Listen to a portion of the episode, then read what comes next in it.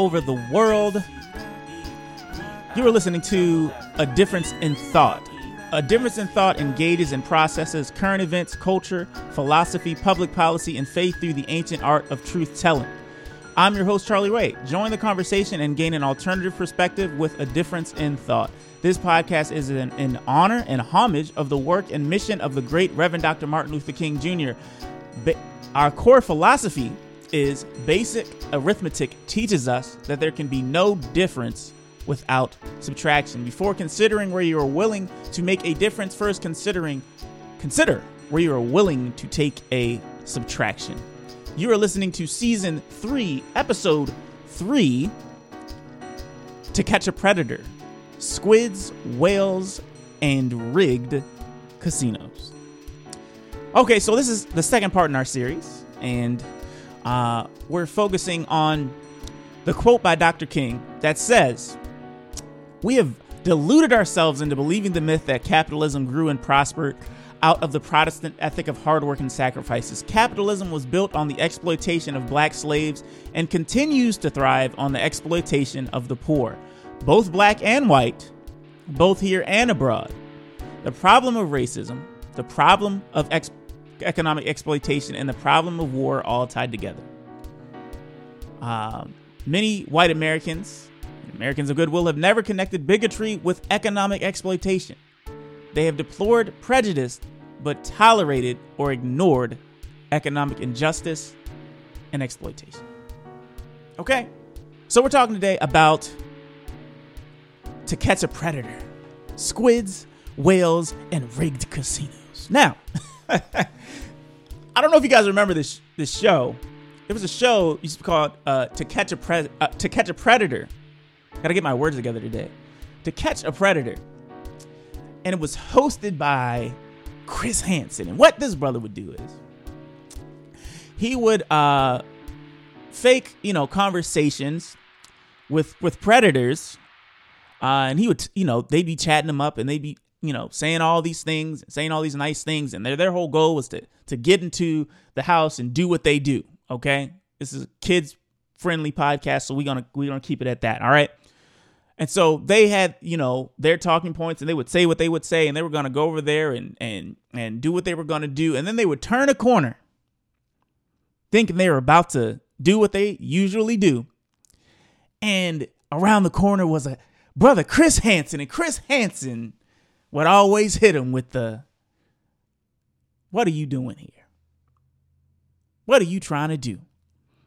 And at that moment, they would pitch themselves as the saintliest of saints. Oh, I wasn't over here trying to do this. See, see what I was trying to do is see, see, I I I I, I brought these flowers because I heard somebody had passed away. Because you know I'm just a real honest, caring person like that. Oh no, I would never do that. And they'd be all polite. And then brother Chris Hansen, huh? What would he do? He'd pull out ah the receipts.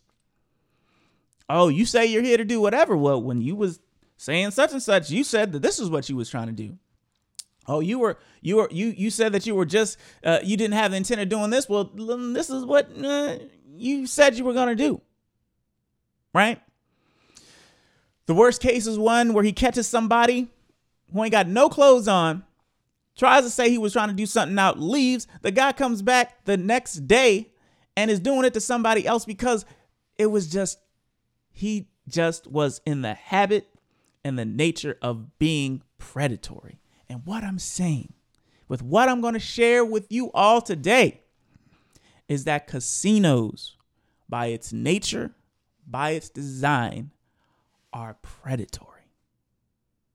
I'm to say this again. Casinos, by its nature, by its design, are predatory.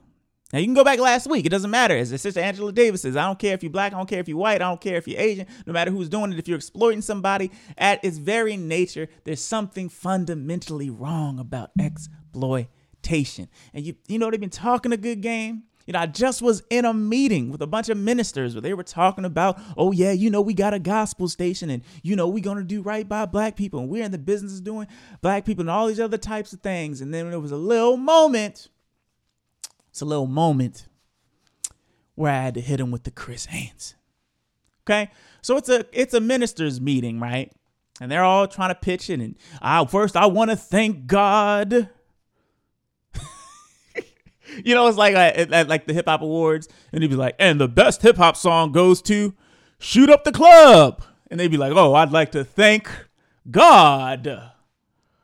For help me write "Shoot Up the Club." it's one of them type of vibes. And uh, so everybody's out here saying the talking points and oh yes, yeah, we like this and yeah, we've been shooting dice for a long time, man. It ain't nothing. But, but I'm gonna tell you a little bit later that it, it, it's a difference between dice and this and this new gambling because uh, uh, dice is about chance. This other stuff is about design and about algorithms. But anyways, you know they put me in the back because they don't they don't they don't want me to they don't want me to ask ask my question. So anyways, I'm going through all this. I can barely stomach it. And I come in and I say, look, first of all, I'm gonna let you know I'm a no vote for moral reasons. Number one, you up talking to a bunch of ministers, okay? If you read Matthew 27, verse 35, huh? Matthew 27 is about the chapter where Jesus is betrayed. It starts off with Judas, an exploited person, coming to a, a, a, a body of exploited people with a little bit of power, and they strike a deal over money to turn Jesus in, okay? That could preach all by itself. I get in the podcast right here. But anyways, they go through the crucifixion of Jesus, and you know they you know they said they they they hung him high, they stretched him wide, they pierced him in his side, they whipped him, they mocked him, they spit on him, they put a crown on him, they, they, a crown of thorns, they put King of Jews. Here's something that people don't preach that much. Matthew 27, 35, first thing they do when they crucified him, they took his clothes and gambled and cast lots. The first thing the empire did First thing these soldiers did after they killed Jesus is that they gambled. So I said off rip. In the words of the great American orator Randy Jackson, it's gonna be a no for me, dog. But I proceeded and I talked about uh, some of the things that I'll share a little bit later about the addiction of this. And I said, man, look, man, why don't you just give some of the safeguards that are that are there and that are accessible? And his brother says, "Oh, brother, I, I get your concern, but you know, I, am not gonna, I'm not gonna run uh black people through a credit form. I have no idea how much money they make. I'm not gonna run through a credit form in order for to to, to do that, because you know, we want to be like the Bahamas. They don't even let black people in the casinos in the Bahamas and all these other types of things. He's talking around all these points, basically saying he's not gonna take the safeguards to protect people from being exploited. Um, and then he made two crucial errors. Number one, he said because I said it's 40 to 60% of the revenue from casinos. And this is from the uh, uh, report on um, the Institute of American Values. So is that 40 to 60% of revenue of casinos comes from problem uh, gamblers and people that are addicted to gambling. He says, "Well, that can't be true, man, because uh, I, I I run in. I hope you know I, am a small share owner MGM. I do this business, man, and it is a bunch of rich people and so many revenues that happen with that. So that that can't be the case. Here's the problem: you just assumed that gamblers and addicts, people who don't have enough self control, are only poor people. Mm. Classism, man. It's rich people that are gambling addicts as well."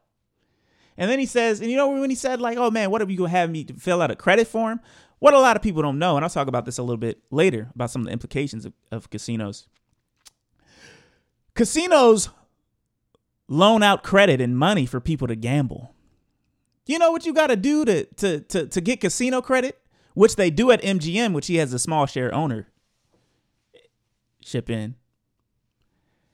They make people fill out credit forms so they can get credit so they get money to gamble more. So run this back for me, brother.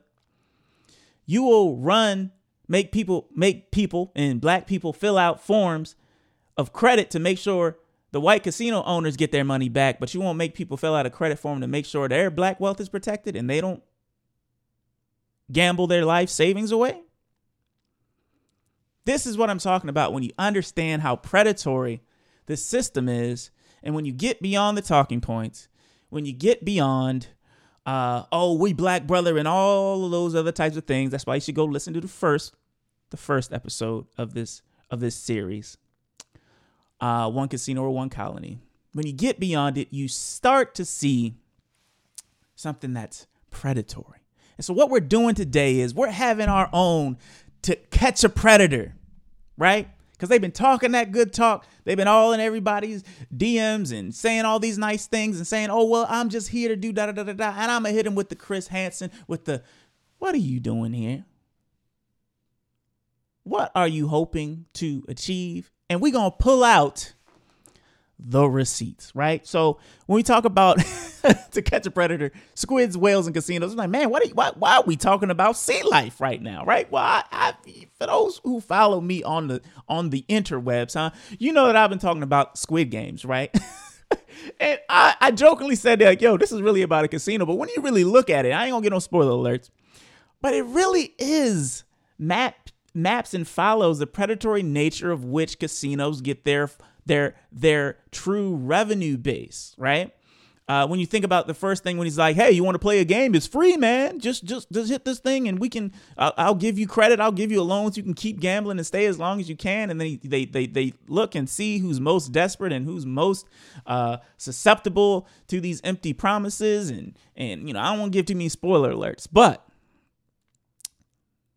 when you see the bets and the wagers that are made and the lack of protections for people that are within that is very, very similar to the predatory gambling. And so you might be saying, dang, man, well, what are what are whales? What's this got to do about? Man, listen. I went down a trail of my research and I learned that there's terms that they use for people who gamble within their facilities. And I'll go a little bit later into this, but I just want to I just want you to show how rigged and how messed up the system is. Okay? So, when you look at uh, when you think about like the Michael Jordan of gambling, right? Even though brother Jordan be gambling, we'll actually hear some from the person who uh, took him for all his money. But anyways, uh, when you think about the casino industry, the most successful person, which I think is is just by far, is uh Steve Wynn. Okay. W Y N N. Okay.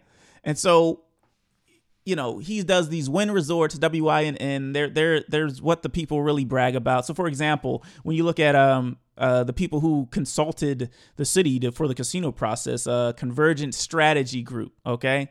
Uh, one of the first things they mentioned, right? So we got Scott Fisher, um, and his his colleague Miss what what's her name uh, Miss Leckert. Uh, they talk about all the awards that they do, and the first thing they note is that is that they did work at the largest gaming resorts, and the first thing they list Wynn Resorts, baby. Cause it's like that. You know, if I'm down here with Wynn Resorts, you know, and they talking about they done it in Japan, they done it in Australia, they done it in Cambodia, they done it in Canada. And remember what Dr. King talked about? It's about exploiting black and white people both here and abroad, right? But they like, hey man, we did it in Australia. That's gonna be important for later. And they talk about Wynn Resorts, man.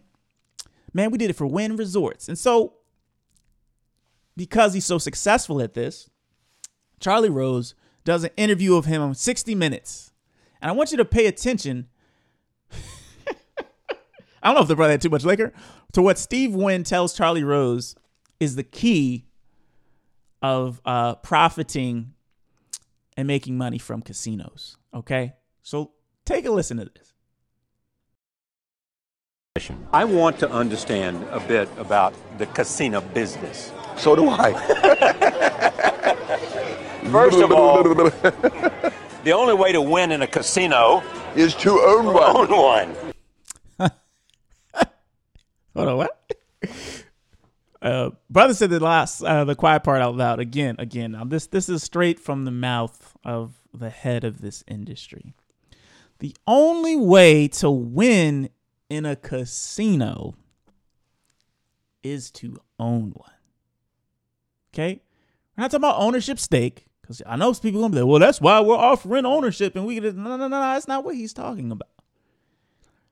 He's talking about being the person that's operating the house, operating the casino, because there are certain predatory levers and advantages. Okay, go.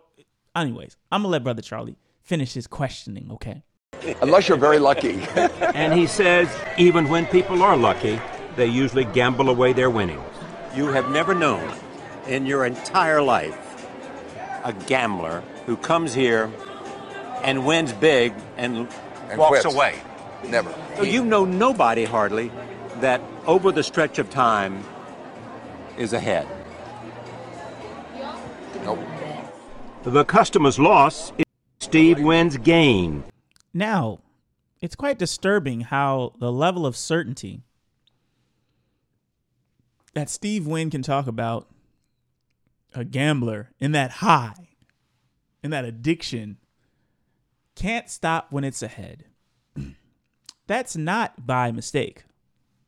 So we'll get into a little bit later. It's a term in the design phase called playing to extinction. But yes, extinction.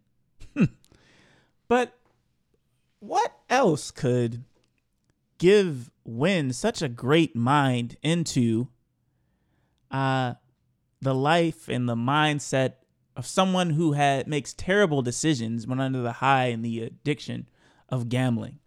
and this is really to get to the note of the character of this industry, okay? Take a note into Charlie Rose's discovery when he asked about the origins of Mr. Wynn in the casino and his first introduction to gambling. Your father Yeah, was a charming man, but a but a compulsive gambler. and you're in the gambling business. That's one of many ironies It is. about you. It is, and it's accidental, but it is an irony. Uh, my father had a terrible problem with gambling. He was a, a guy that enjoyed that activity so much that he lost control of it. Michael Wynn died during heart surgery at age 47, leaving the family with a gambling debt of $350,000. Steve Wynn took over the family business, made a success of it, and paid back the money his father owed. I would give anything for a half hour, 15 minutes with my father to walk him through anything that good fortune has allowed to come my way these past 40 years. And have him stand outside and look on the building, and it says, Uh, Wynn. He changed his name. when he was a kid, he was Weinberg, In fact, you were born Weinberg. and then he changed it then when I was about six months old. My goodness. Steve Wynn,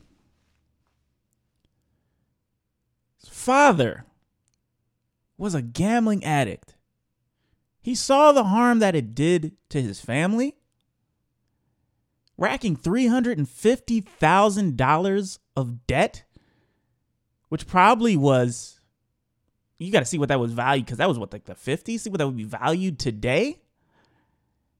and he turns around and builds an industry around the addiction that plagued his father until his death. And not only does he take on the industry, and we can talk about changing the word from we can change from Weinberg to Wynn and all the all the things that have to do with that, but on on every building he has.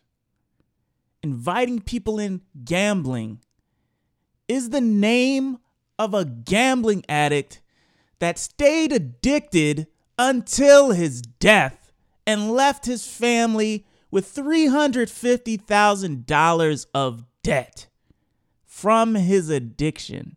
And he built an industry around it. If this industry does not care about their own father, what do you think it'll do to your family, your community? And if you think I'm being facetious and saying, oh, well, you taking a lot of things. So, the next guest that we're going to hear from, when you're wondering why I say whales. So, within the gambling infrastructure and how they have to keep these this revenue going is that they need people who are addicted and people to spend a lot of money and for people to spend more money than they should. And the term that they have for these people who are their highest rollers are whales. And here we're going to hear from uh, the Michael Jordan of casino marketing, who actually took Michael Jordan on all those trips when he lost too way too much money, by the way. is a guy by the name of Steve Cyr. And Steve Cyr uh, was named the first and only casino host of the year by Las Vegas Life, was the former marketing director of Hard Rock Casino, right? His job was to get people to gamble at Hard Rock Casino. And so he talks a nice game and he's saying, oh, we're just having a good time and all these type of things. But now, later in his life, he does it. He does. He does an interview. And I want you to hear on how he describes what his job was as marketing director at these casinos. Ladies and gentlemen, Steve Cyr, known as the Whale Hunter. You need somebody like Steve Cyr to represent you and get you the best deal. So ultimately, you're a, a broker or an agent for high roller. I'd like to say I'm the chief harpoonist. you are, are you? Yeah, yeah. So you have minnows, you know, you have Yeah. people that bring a thousand bucks to Las Vegas and they want to have fun, and then you have, you know, fish that bring five or ten thousand, and then you have sharks that bring twenty-five to fifty thousand, and then you have the whales that I try to deal with that bring a hundred thousand to a million every, every weekend. So, just in case you're you're you're you're not following uh, the analogy here, he refers himself as the whale hunter, and what he's saying is, he may say it's about entertainment and having a good time and all this other type of stuff, but really what he's doing is whether you're kind of rich or a little bit rich, um, whether you have poor freedom or rich freedom, as uh, Steve Wynn's uh, wife described uh, what motivated uh, Steve Wynn, said uh, her direct quote, um, there's poor freedom and then there's rich freedom. Yeah, you can be a beach bum, but Wynn likes rich freedom. so whether whether you're you're you're you're poor rich or rich rich, uh, that their job is to be the chief harpoonist and to impale you with debt and losses so that they can keep entertaining and exploiting other people. Okay? Uh this is the marketing strategy of casinos. And I wish I could say that's the worst part, but Steve Cyr had more to say about the nature of his industry. See, in Hollywood, the star is the king. In Vegas, I'd rather the construction worker with five or ten grand, and he gets treated like a star. We're in, a, we're in a global recession. You know, Vegas has been hit by it. We know that. My rich guys are still really rich. The rich ones stay rich, yeah? No matter what. And they'll still gamble. Yeah. A third of my customers are so wealthy it's not going to matter. A third should not be here. And the other third are young, and as their age and wealth increase, gambling increases in them. It's part of our culture now. So what happens when it goes wrong? There's a dark side to the business. In my book, Four of the Whales, one was murdered, three suicide. Oh boy. So, from the mouth. Okay, so so I know some of you are probably surprised listening to this because you think I was gonna come with some stats and some people who sat outside the casinos and protest. No, these are the engineers. These are the heroes. These are, are who the casino industry people have plastered on their walls and on their dream boards, right? Steve Cyr says within the culture of casinos, there's a third of people who are so rich it, it won't matter, as Steve Wynn's wife would say, rich freedom. People who have attained rich freedom. And then there's uh poor freedom, right? And this is what he says. A third of the people he deals with shouldn't be there. Off rip. 33% of y'all shouldn't be here. You're going to end up bad, right? The other 33% is I'm grooming them as their wealth increases so that I can harpoon them later and send them down the result of which his he there's a book about him called The Whale Hunter and of the people in the memoir that he shares one was murdered and 3 of the other people committed suicide. As the result or as he would say the dark side of his industry. So when I talk about to catch a predator from their own language, they state within the culture of casinos is this predatory targeting of mostly poor middle class people gauging under the facade of we can help you feel rich and we're going to take your freedom to help the main person on top, right? Because the only way to win is the person who owns so that they can maybe obtain rich freedom for themselves. This is the nature and the predatory cause of this. And this isn't just in the culture, right? This is also within the machinery of this. And so, one of the things I want to share with you all, okay, uh, because I think a lot of people don't understand the history of some of the uh, laws and the lobbying that have happened to change how casinos were done. Um, I want to share with you all, uh, especially talking about suicide, um, that there the the gambling addict is 15 times more likely to commit suicide because they keep gambling then the casino makes more money available to them to try and win back their money. And then they end up uh, committing suicide because of the things that mount against them. Or they start creating, you know, rich crimes, right? Uh, there's a very interesting um, fact, and I'll share a little bit from this talk. Former congressman, um, uh, Robert Steele, uh, uh, from Connecticut, I believe, uh, started to sh- show what casinos had done to his uh, town, right? And so that after casinos came, there was a 400% increase in embezzlement crimes as people stole from their companies to feed their uh, gambling addiction to the point that it became the embezzlement capital of the world, to the point that even the chief financial officer of Winchester, Connecticut, embezzled money to gamble, right? So as these things are going up, and as in the early stages of before a lot of the science and the new research, which I'll share later, came out, Congress actually became quite concerned about the impact of casinos, and there was something called the National Gambling Impact Study of 1996, which I'll let Congressman Robert Steele uh, share, were some of the findings of that. Now, as far back as 1997, quite a while ago, Congress became so concerned about what it had done in opening this Pandora's box that it set up a national commission to study the problem. Now, you might chuckle and say, well, what else would Congress do but set up a commission? But the commission worked hard. It actually worked for two years. And at the end of two years, uh, based on its findings, it made a number of recommendations.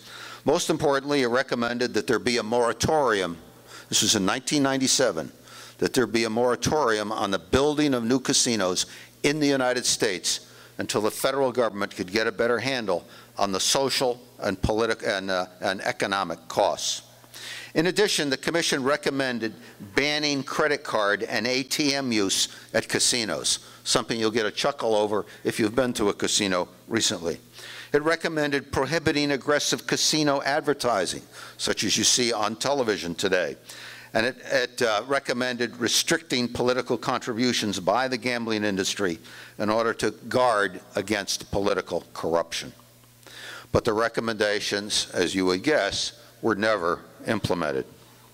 And the number of casinos have continued to multiply as cash-hungry states, such as Massachusetts, have increasingly looked to casino gambling as a politically painless way, supposedly, to raise revenue without directly raising taxes. So,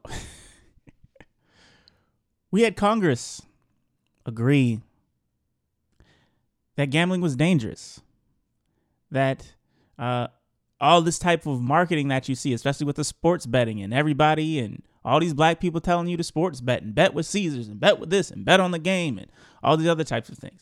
Uh, the ATMs being in there and, and, and just having people have access to give more and more and more and more and more and more and more.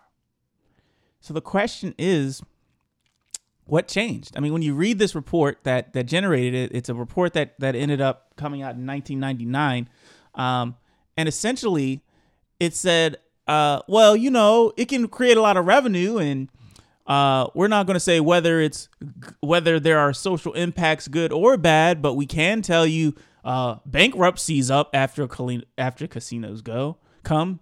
Uh, domestic abuse is up after casinos come. Uh, all sorts of negative social impacts are up, but I, I, don't know. There's just not enough. I don't know. There's not enough evidence for uh, how exploitative these things are, right? Well, it doesn't say that. It's, it's inconclusive, right? But then it goes to list when you actually read the report all of these social ills that actually happen after the casino comes. Uh, and so what changes is that casino casinos didn't become less uh, uh, exploitative or less addictive. If, if anything, they became more addictive. Uh, when you look at to how these games are designed and the psychology behind it, uh, they actually become they actually have become uh, more dangerous and have had worse societal implications as things continue. And so there was actually a, a another study that was done, an independent study, uh, removed from uh, people that were uh, susceptible to uh, donations and, and, and, and lobbying. And this is these are the findings they found on the impact of casinos and gambling. An independent, nonpartisan group of scholars and public policy experts assembled by the Institute for American Values, a think tank in uh, New York City, has published a new study that looks at the impact this casino explosion has had on the nation as a whole. And I thought you'd be interested in their key findings. One, once an occasional and largely upper class activity, casino gambling has moved from the margins to the mainstream of American life. Two, today's regional casinos are different from traditional Vegas style resort casinos that catered predominantly to well heeled players who came from long distances away and preferred table games. In contrast, the new casinos are primarily filled with a new generation of highly addictive slot machines, and they cater overwhelmingly to middle and low rollers who live within an hour away, return frequently, and play the slots. Three, modern slot machines have transformed American gambling. They are no longer the one armed bandits we tend to think of when we think of slot machines. In fact, the new slot machines don't even have arms. Instead, the new slot machines have become sophisticated computers engineered by some of the best brains in America to create fast, continuous, and repeat betting in order to get players to gamble longer and lose more over time. Four, while casinos represent themselves as benign entertainment companies, they are in fact predatory businesses that depend on problem gamblers, that is, people with some level of gambling addiction, for 40 to 50 percent of their profits. Five, living close to a casino greatly increases the chances of developing a gambling addiction. Six, casinos constitute a regressive tax that hits low wage earners, minorities, and the elderly the hardest, thereby contributing to economic inequality in America. Where have you heard that term before? It's the new mantra of uh, both uh, uh, the Democratic and Republican parties. Seven, state governments have, in effect, partnered with the casino industry by inviting casinos into their states, promoting their products, and profiting from sharing their revenue. In sum, according to this new study, the long term costs of the new regional and local casinos, like the one they're talking about putting here in Fall River or in New Bedford or in almost any of the communities they're talking about here in Massachusetts.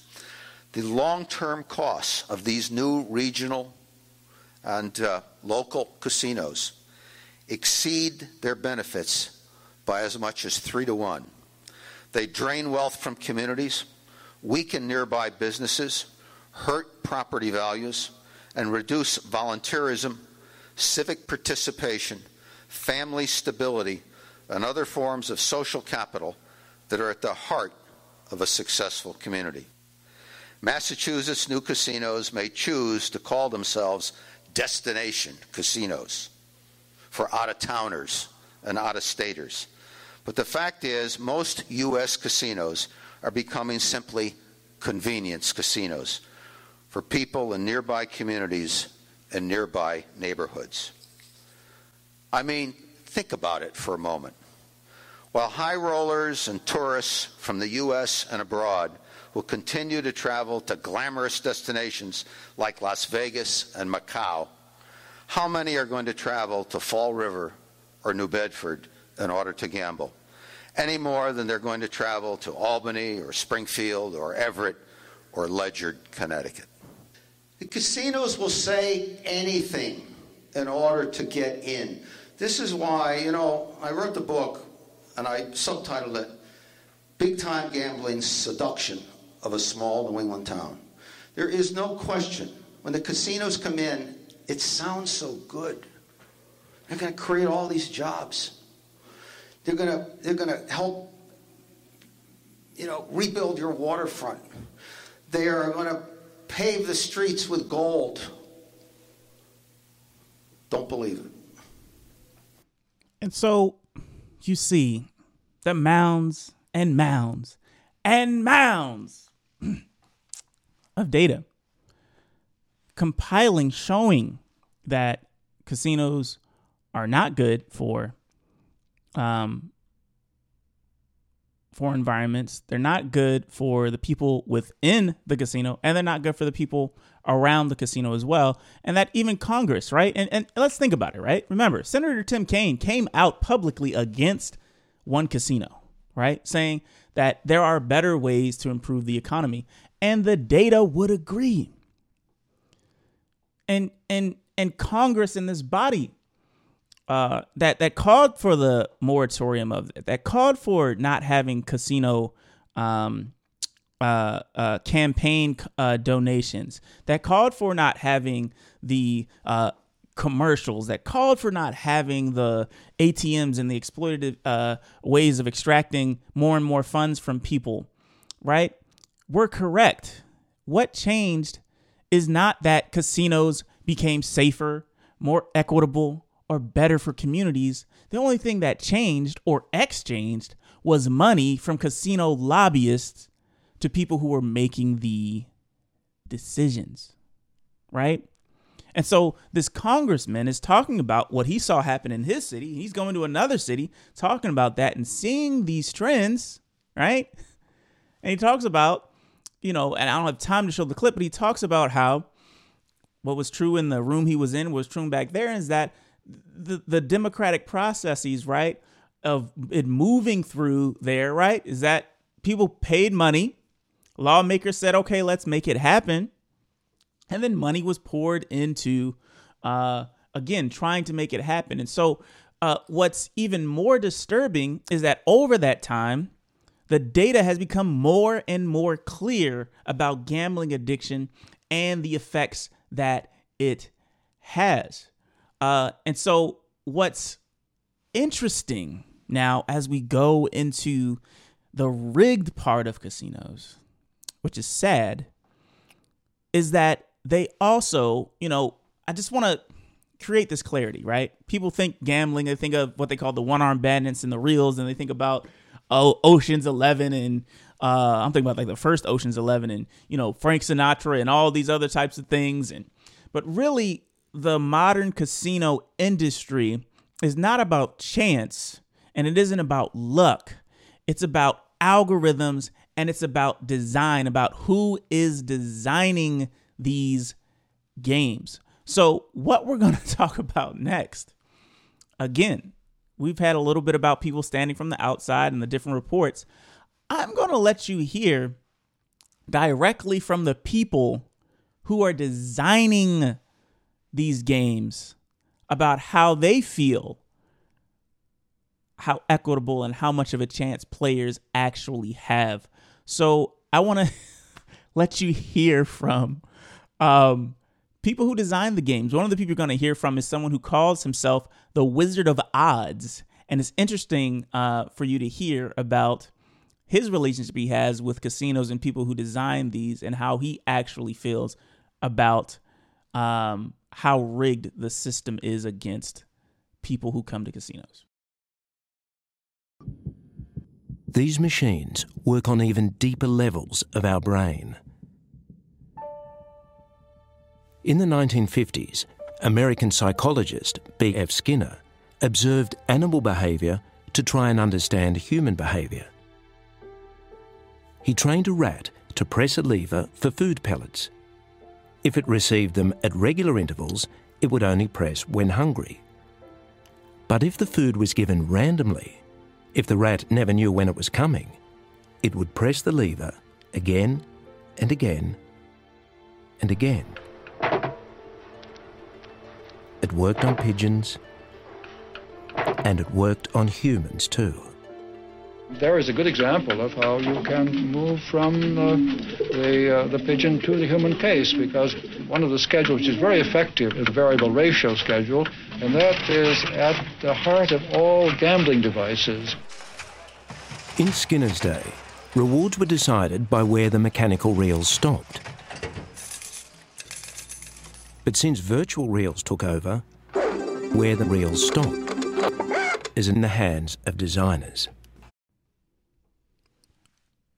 Okay, so before we get to the Wizard of Odds here, uh, this is differentiating, um, really seeing how much these games are designed uh, to get people addicted, right? So the data, though it's uh, uh, uh, is is mounting, but while casinos have their own analysts and have their own data, what they don't tell you is the data analysts they have that are using modern psychology to get people addicted to their products. Uh, and so not only are they designing things to get people addicted, they are designing uh, games that are literally rigged towards the house, right? This isn't this isn't dice anymore. This is design. So I want you all to, to just I just want to make that differentiation, right? That we are in a new world and era of casinos and gambling. And this is from an uh, excerpt from, these are excerpts from a great documentary called The Addiction Machine that I think everybody should watch. Okay.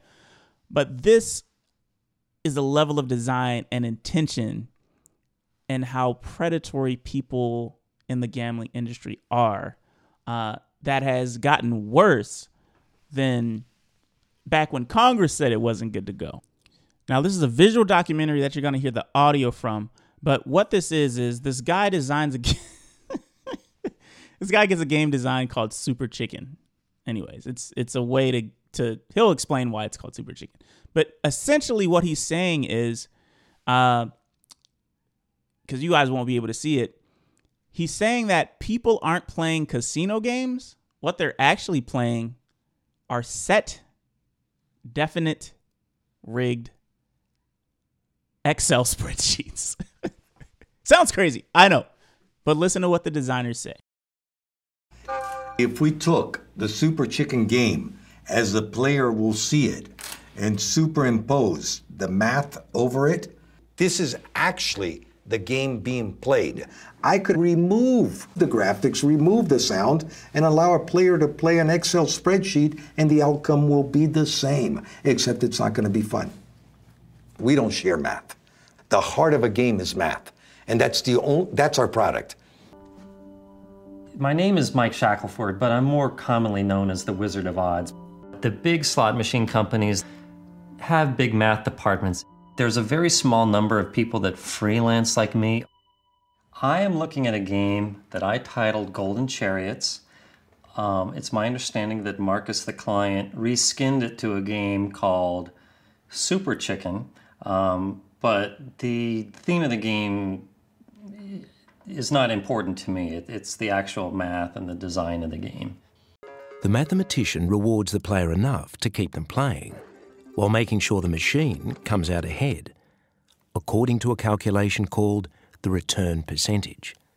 Slot machines are set to only return about 90% of your money. So ev- with every bet you make, you're giving 10% to the house, which, which is a lot. And of course, in the short run, anything could happen. You could lose a lot more, or you could win a lot more. But the way the laws of mathematics are, over the long run, the, the closer it will get to this return percentage. When I design a slot machine, one question I always ask if I'm not directly told is what return percentage do you want this game set to? Okay, so this is so when people say that casinos are rigged, what they're essentially saying is that the outcomes are determined ahead of time. The only thing that's not determined is who gets it, right? But the outcomes are determined. It's not random. It's not rolling the dice, right? It's not uh uh uh how many cards are in the deck, right? It is literally set. And this person, the Wizard of Odds, is telling you that casinos and game designers approach him to say, This is what I want the set outcome to be. I wish that was the worst part of this, but as he continues, this is what he has to say about how the conversation typically goes. And usually the client will give me a number, say 93%, but sometimes they're not sure, and I will have to consult with them a little bit and say, well, do you want to shear the sheep or do you want to slaughter the sheep? And um, and if they say we want to slaughter it, then I might say, okay, well, let's set it to 85%. No. And if they say no, we just want to shear the sheep and keep them coming back, then I'll say, well, how about 90, 95% or even 97%? And in Australia, they're all pretty much set to between 85 and 92%. And that's just awful. I have such pity for the people that play them because I know what an awful bet they are because I des- I've designed hundreds of these games. I mean, I'm sorry, but they're they're just a lousy bet. I think that it's unethical to overly uh, tease the player with with near misses, and all the games that I design, unless I'm specifically told not to, have independent reels. Sometimes I get asked by a client to just do something that I think is a little unethical, and I'll try to talk them out of it. But at the end of the day, if the client insists to do something a certain way, you know, I'll do it. Okay, so is, is anybody keeping score of the predatory analogies here? We got we got whales, we got harpoonists. Well, now we got sheep being slaughtered. Right? This is the language that the people who design the machines that will be housed in Casino One, one casino, whichever one it is, one casino, one colony, whichever one you want to call it. Right? These are the people from the industry, from the people that own it, for the people that do marketing, right? To the people that design the very machines, right? Uh, talk about how predatory, how unethical these things are. And I know people like, you can't say it's rigged, you can't say whatever. Look, man, you don't have to believe me. You don't have to believe the reports. You don't have to believe the data, though you should. You can believe the people who are designing the products. And so the casinos believe the data enough to create a highly addictive product, but they don't want to believe the data that says you actually achieved what you wanted. You have people addicted. So, one of the things I want to talk about is how the psychology is ignored in the impact, but the psychology is used to rig and get people addicted to an outcome to the point that for the first time in its history, okay, the DSM, which is uh, what is the Diagnostics and Statistics Manual, right? It was like the Bible of uh, psychology and and and uh, uh, psychological disorders. For its first time in its newest edition, the DSM five, okay, added gambling addiction to the substance abuse section of its of its manual. Right? Saying right next to narcotics, right? So saying that gambling addiction is just as bad as a cocaine addiction, alcohol addiction. Why? Because it attacks your very neurological habits and beings in the same way cocaine does. And I know y'all thinking, man, you lying. You, you, you, you all the hyperbole, brother. No, brother, it's real. And I'm going to let you hear it from the scientist. Those machines are so powerfully built that they're built for addiction. The DSM has been the Bible of psychiatric medicine for over 60 years. In its latest edition, published after 10 years' research, gambling disorder was moved into the substance abuse chapter. It was the first time in the DSM's history a non substance was listed alongside nicotine, heroin, and cocaine. Uh, there is some evidence that there are withdrawal symptoms from uh, gambling disorders, similar to uh, what you see with withdrawal symptoms from some substance use disorders. Um, often, people with gambling disorders uh, make repeated but unsuccessful uh, attempts to try to reduce their gambling. They keep failing at that and they keep ending up back at the pokie machines. For anticipation. Dopamine was stimulated not just by an unexpected reward, but also by the anticipation of it. The question arose what other things besides drugs might turn on this system?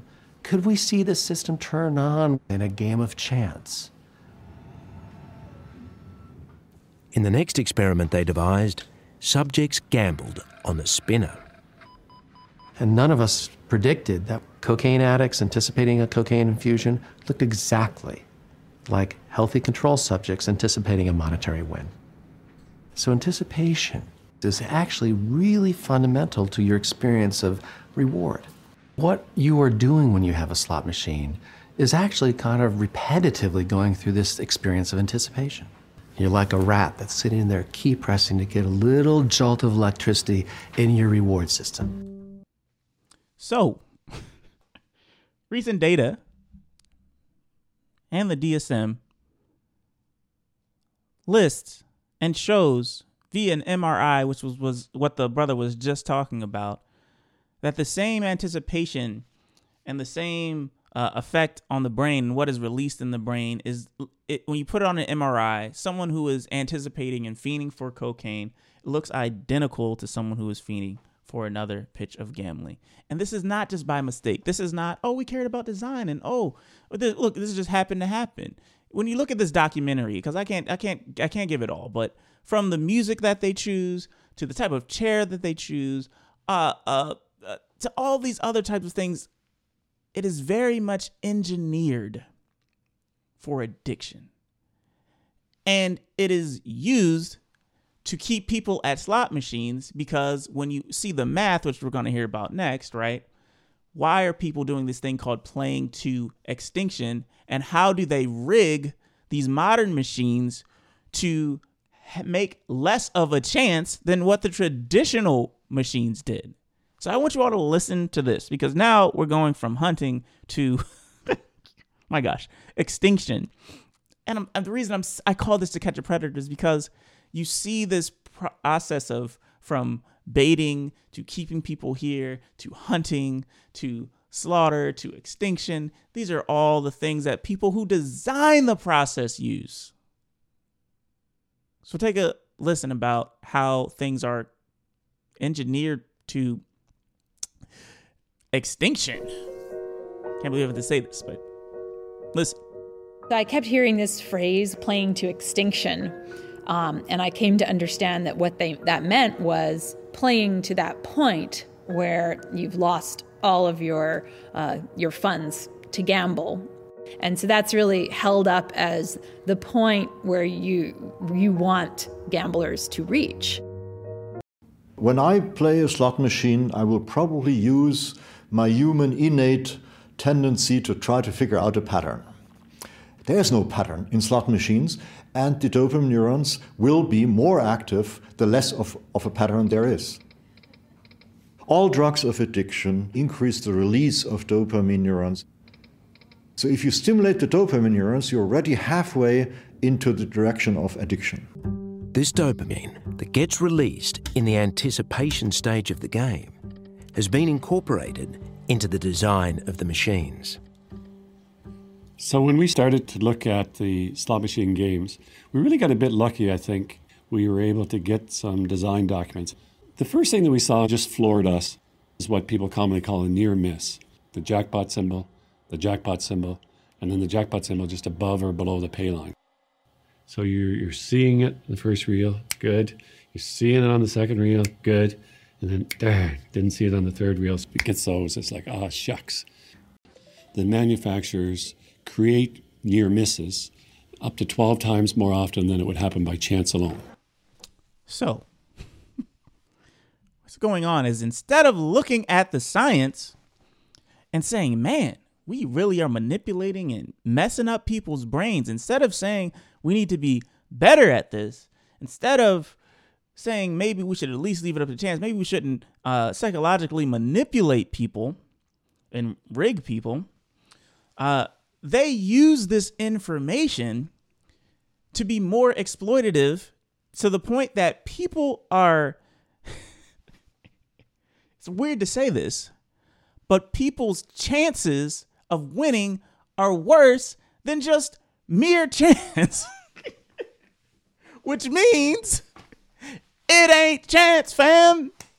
Uh so man it's pretty bad so this is uh what I want to talk about next, right?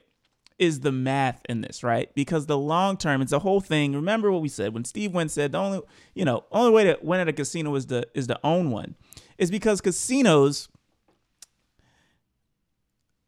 are designed and are only successful if they can keep people gambling longer, keeping people in the space, keeping people staying at a machine because that's how the house gets its money back. Now, some of y'all be like, 10%, that's not bad. I'll give God 10%.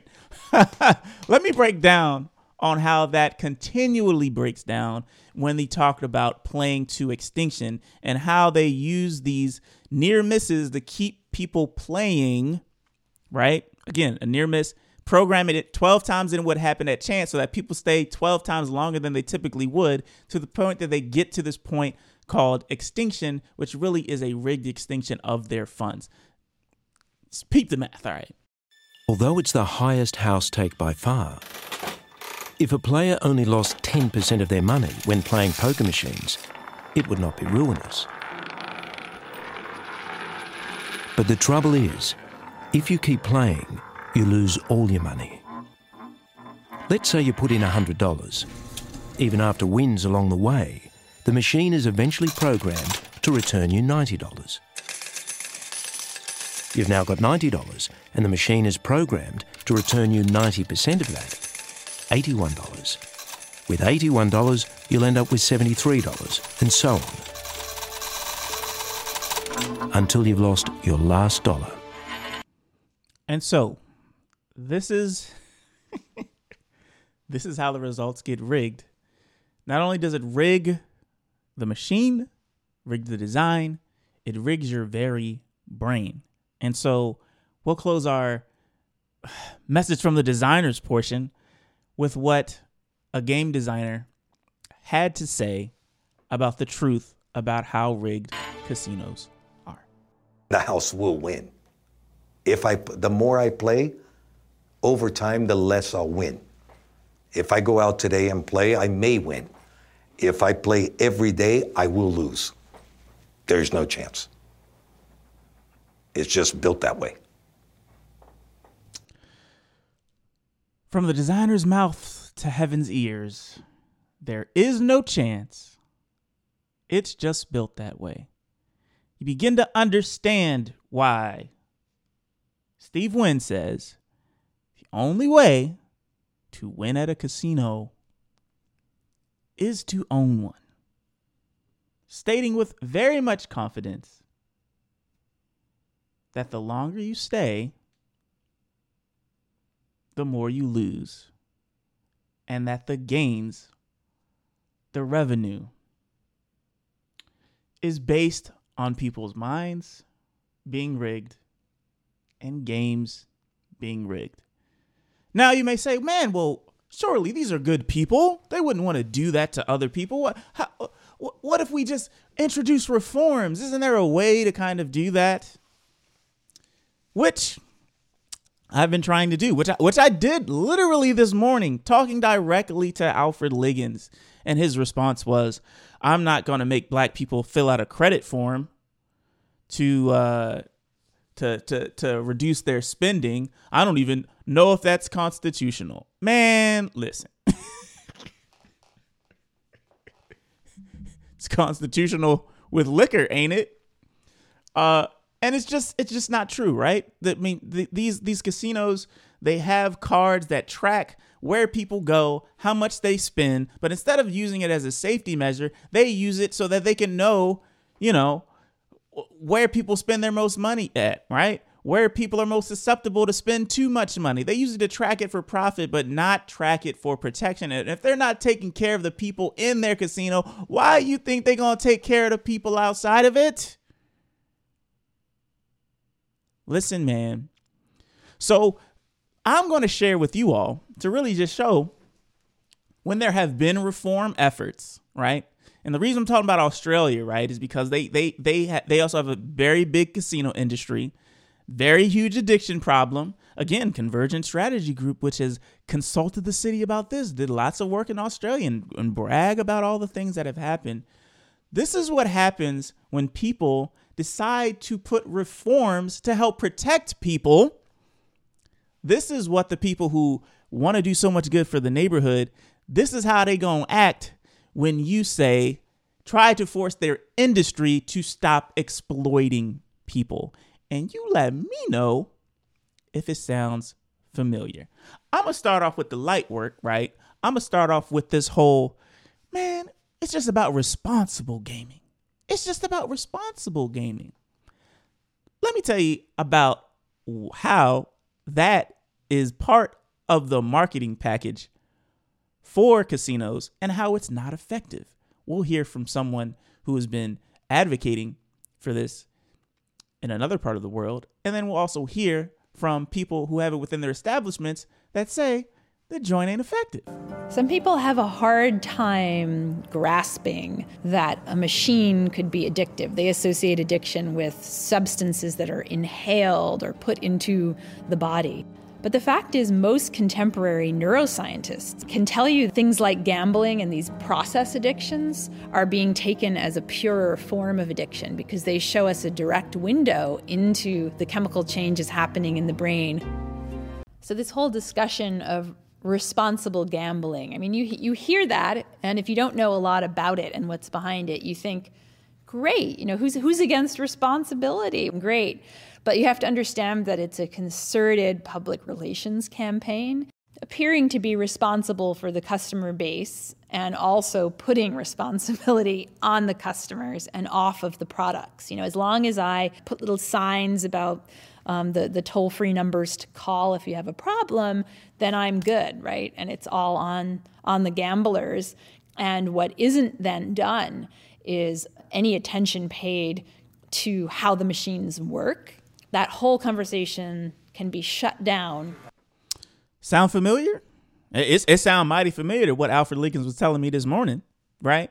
Again, it's about shifting responsibility from the exploitative and the predatory product they are creating and just allowing it to shift to who?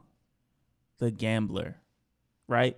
The sheep they want to slaughter, the whale they want to hunt, right?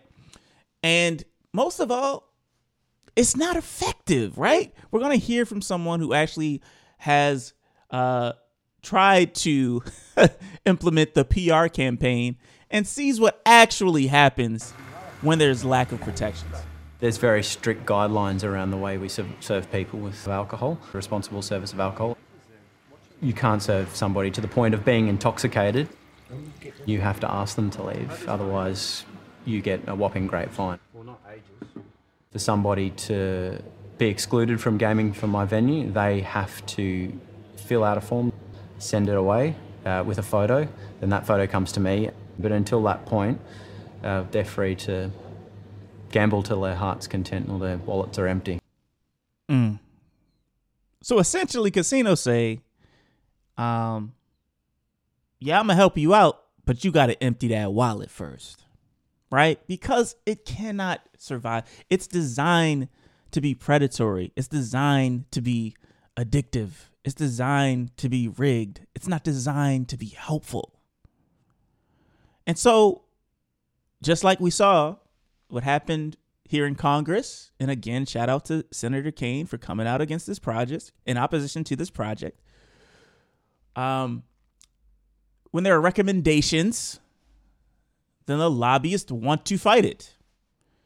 The Congress here said there should be a moratorium on policy uh, on maybe Freudian slipper, maybe you know on casinos. Uh, it said there that that there shouldn't be ATMs in the venues because of what it can do. You shouldn't be luring people with all these commercials, and and there shouldn't be any money in politics that can help convince this. Changed. Well, let me tell you about what happened. Again, when we think about Convergence Strategy Group and how they brag how they've done work in Australia and they've done all these other types of things, it's not these these these recommendations aren't new to them, right? I want to tell you about after the data was coming out and the addiction was happening, about when the people uh, in Australia that wanted to fight against this addictive behavior and the predatory design of these machines and these casinos the same people who said, "Oh, we want to be helpful and we want responsible gaming." Let me show you on what side of the position they ended up being on. As the weight of evidence was stacking up, a major independent report recommended changing the machine so that the maximum bet on a poker machine should be reduced from $10 to $1. That the amount of cash players can feed into machines at any one time be reduced from $10,000 to $20. And that with high intensity games, people should pre commit to how much money they want to spend before playing. For the first time in Australian history, it looked like the federal government was going to step in, proposing legislation to minimise poker machine harm. Well, look at that. We got some responsible recommendations. After all, the casino, it's a it's it's about entertainment. It's just about having a good time. It's not exploitative. It's responsible, right? So so all the people who who talk about responsible gaming and all these guidelines that they've been so great because they are concerned about addiction so much. Wow, we can minimize the loss of and the impact of what it creates to people so they don't have aren't 15 times more likely to go home and commit suicide because they've spent their money at your establishment. They should be on board with with this cuz they're about responsibility, right? Not a betting person. But what side would you put money on that you think these responsible organizations were on the side of? Majority of people in my electorate wanted some form of change. The new machines were much better designed. They were able to suck money out of people much more easily. I didn't want to ban poker machines, but I just didn't want to see people as social wreckage as a consequence of their use of poker machines. Let's find that middle way. But in my electorate, from the club's point of view and the hotels, uh, this meant war. And they basically declared war on the reforms and then they declared war on me. These people have enormous connections into government. They know everyone. Casinos, pubs, and clubs aren't just lobbying the Labor Party and the Liberal and National Party, they are embedded in the Labor Party and the Liberal National Party. For a proper government and not a couple of bids like that. The hysteria that was whipped up just gave you insight into how difficult it was going to be to make a change. These people who were making all the money and alongside that, seeing the human misery that came with it, dug their heels in uh, and said no, and then fought like fury. And unfortunately, for the time, they actually won. The federal government buckled and the reforms collapsed. When you think of the politics behind protecting this machine, this is a political failure. And the spread of pokies, in my view, in Australia, is really a racket. It's a racket run by people protecting a predatory, addictive product. And so there you have it. I mean, the words of Tom Costello uh, of World, formerly of World Vision, says it's a racket run by people protecting a predatory and addictive product. It's not about responsibility. It's not about chance. It's not about luck. It's not about improving people's lives. It's not about protecting people. It's a racket run by people protecting a predatory and addictive product. And we are catching a predator. Sounds nice. The receipts have been read. People say, oh, it's not this, it's not that. But the same response, the same PR campaigns, the same resistance to reforms that could actually help people, the same embedding, the same uh, uh, payment to get these things done, which your own government said was not helpful beyond extracting wealth, which oppressive governments and empires have always had room for people who want to extract wealth from their communities and give it to Caesar. Same way that, you know, man, Judas could secure the bag if he just turned in Jesus and didn't mind Jesus being exploited. You had people who could have could have changed and actually aided and actually helped Jesus, but instead, nah, we're gonna profit off of that. We're gonna gamble for his clothes. Right? And so an industry built around a man who who who built an industry around the vices that held his father captive until he died. Now comes with black people and says suddenly it'll be magically be better when it's not. I wish that that was the only thing I'm concerned about. But we also see, you know, one of the things that I said jokingly, one of the things that I said jokingly, but also seriously, is that I would not compare. I'm I'm I'm not excited about a black owned casino, just like I wouldn't be excited about a black owned payday lender. So we talked about lending money. One of the things that concerned me a lot in this research is something that this Congressman Robert Steele brings up in the question and answer portion because casinos are lending money. You ever wonder what happens if someone takes money from a casino? They do it at MGM where Alfred Liggins is a part-time owner. I wonder if he's going to be giving out loans to help people gamble more at one casino. Because then the question becomes right? Not only eh, per the National Association of Realtors does a casino drop the surrounding uh, neighborhoods' uh, home values down 15%, but according to Robert Steele, something curious began happening when people started defaulting on their liens and loans from the casino. Listen to this. But that both Foxwoods and Mohegan Sun are extremely aggressive uh, both in lending money to gamblers. In other words, a gambler is tapped out, he's lost his money. Uh, uh, he can go to the casino and uh, they call it a marker and, uh, and uh, borrow money. And obviously, that is a very, very uh, uh, vulnerable time for the, for the gambler. He's just lost his money, so he's going to try to borrow more in order to, uh, in order to win it back. And as even the gambling experts say, the worst way in the world to gamble is trying to desperately win your money back. But in any event, the two casinos have been very aggressive in filing liens on gamblers, on, on debtors' houses, and, uh, and uh, going forward and uh, uh foreclosing if necessary. And that is straight from the Boston Globe. That's not my research. No, you're right. Skirt, skirt. Hold up. What?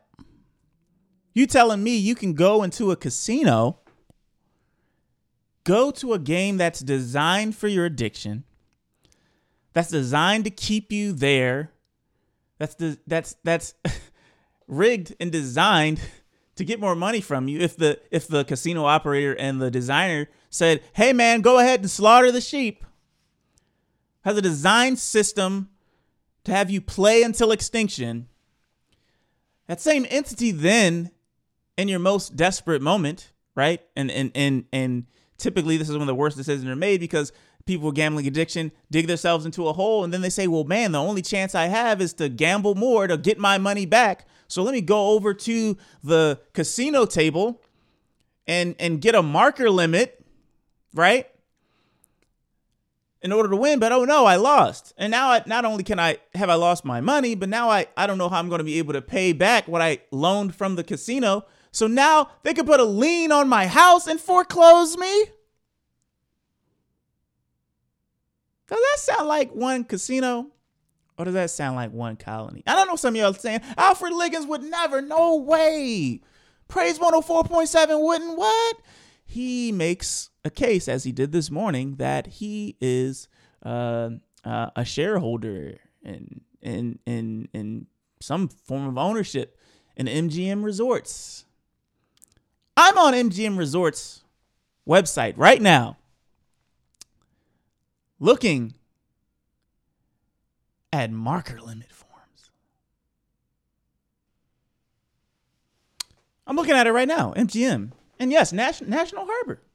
Look at a marker limit application. I just opened it up, right? First name, the, the limit requested, right? Remember, I'm not going to run, I'm not going to run credit reports on black people to to institute protections. But look at this marker limit application for the business of which you are a shareholder in some form of ownership. Is asking me my residence address my business phone my address of employer how much money i want the type of business my position my years in industry my total value of assets my amount of indebtedness my annual income my social security number my mail marker information my primary financial institution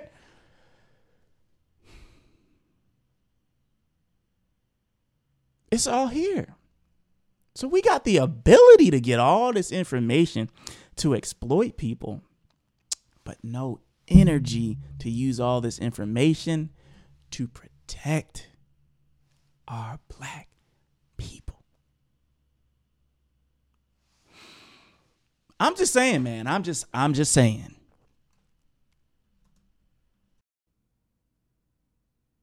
I'm looking at it right here. It's right in front of me. It's in gold font, you know, very true to brand. I don't want to make no assumptions, but I do want to know has anybody asked if one casino was going to be lending out money to people? What the standards of those would be? Because he has a problem with, you know, using the technology available to make sure people are gambling responsibly. But doesn't seem to have a problem that what he has a share ownership in is that they can take people's credit reports to loan them more money to get deeper into a hole and then escort them to machines that are rigged to take money from them and play to extinction. Which then gets into the role of and the question of, man, you know, why are they working so hard to get all these shows, get these hotels built?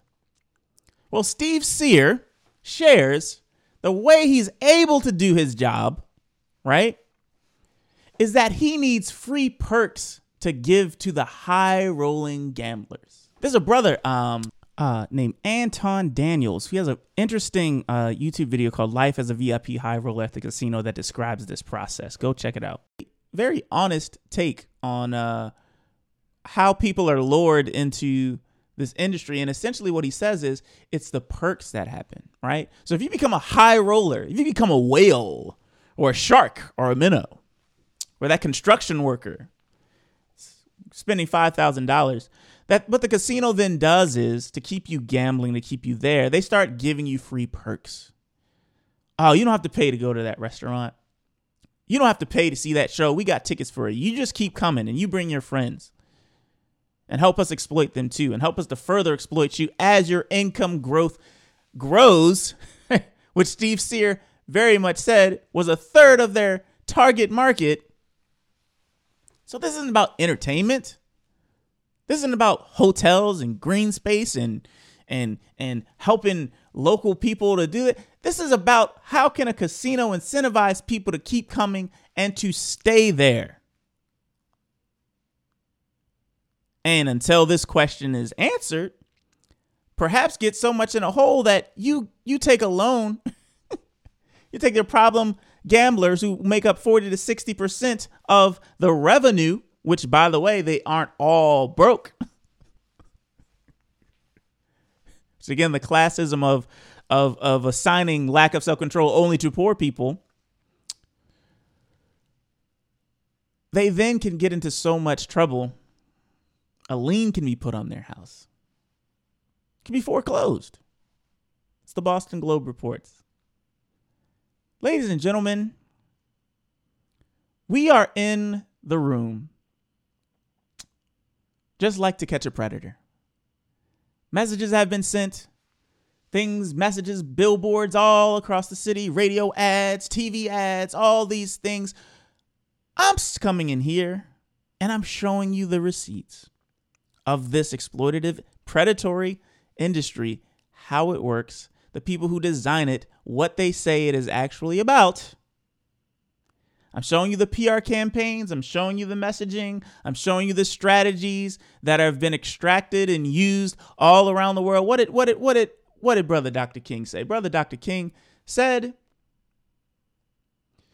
we have deluded ourselves into believing the myth that capitalism grew and prospered out of hard work. Capitalism was built on the exploitation of black slaves and continues to thrive on the exploitation of the poor, both black and white, both here and abroad. We see the strategies, the consulting groups, and where they've worked, and the strategies they're bringing here to Richmond as we see them play out during this process. And I am simply asking,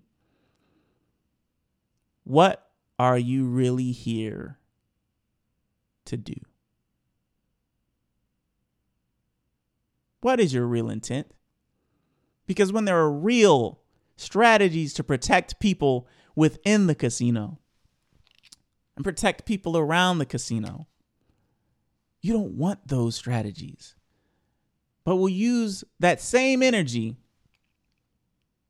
to further indebt people, to further exploit people, and have the audacity to come before a group of pastors, a faith tradition whose Savior was crucified and had his last belongings on earth gambled away, was sold for money by a brother man that was just like him, enrolled a brother from around the way partnering with some other brothers around the way who got a little bit more power to exploit in hopes, not promises, in hopes that Caesar just might be a little bit better to us if we can give him more money. Which we already talked about the allocation conundrum last week. Ladies and gentlemen, there's a predator in our midst. There is a predator in our midst. Standing in our living room, looking a hot mess, telling whatever needs to be said to come into our community with receipts that describe us as things to be hunted and slaughtered and extinguished. This is the type of industry we're talking about. The question is The question we have in November, and yes or no, is are we going to let this predator into our community? Or is there a price that can be paid that's enough for us to look over the exploitation and the addiction and the rigging? Or do we say, What are you doing here? No. This is the choice that we have to make. These are the receipts. I can't vote for you, but I can tell you, in the words of the great American orator Randy Jackson, it's gonna be a no for me, dog. This has been season three, episode three To Catch a Predator Squids, Whales, and Rigged Casinos. I'm your host, Charlie Ray. Peace. I love you. I love you. That's why I'm here. I don't know if that's why they're here, but that's why I'm here. Peace.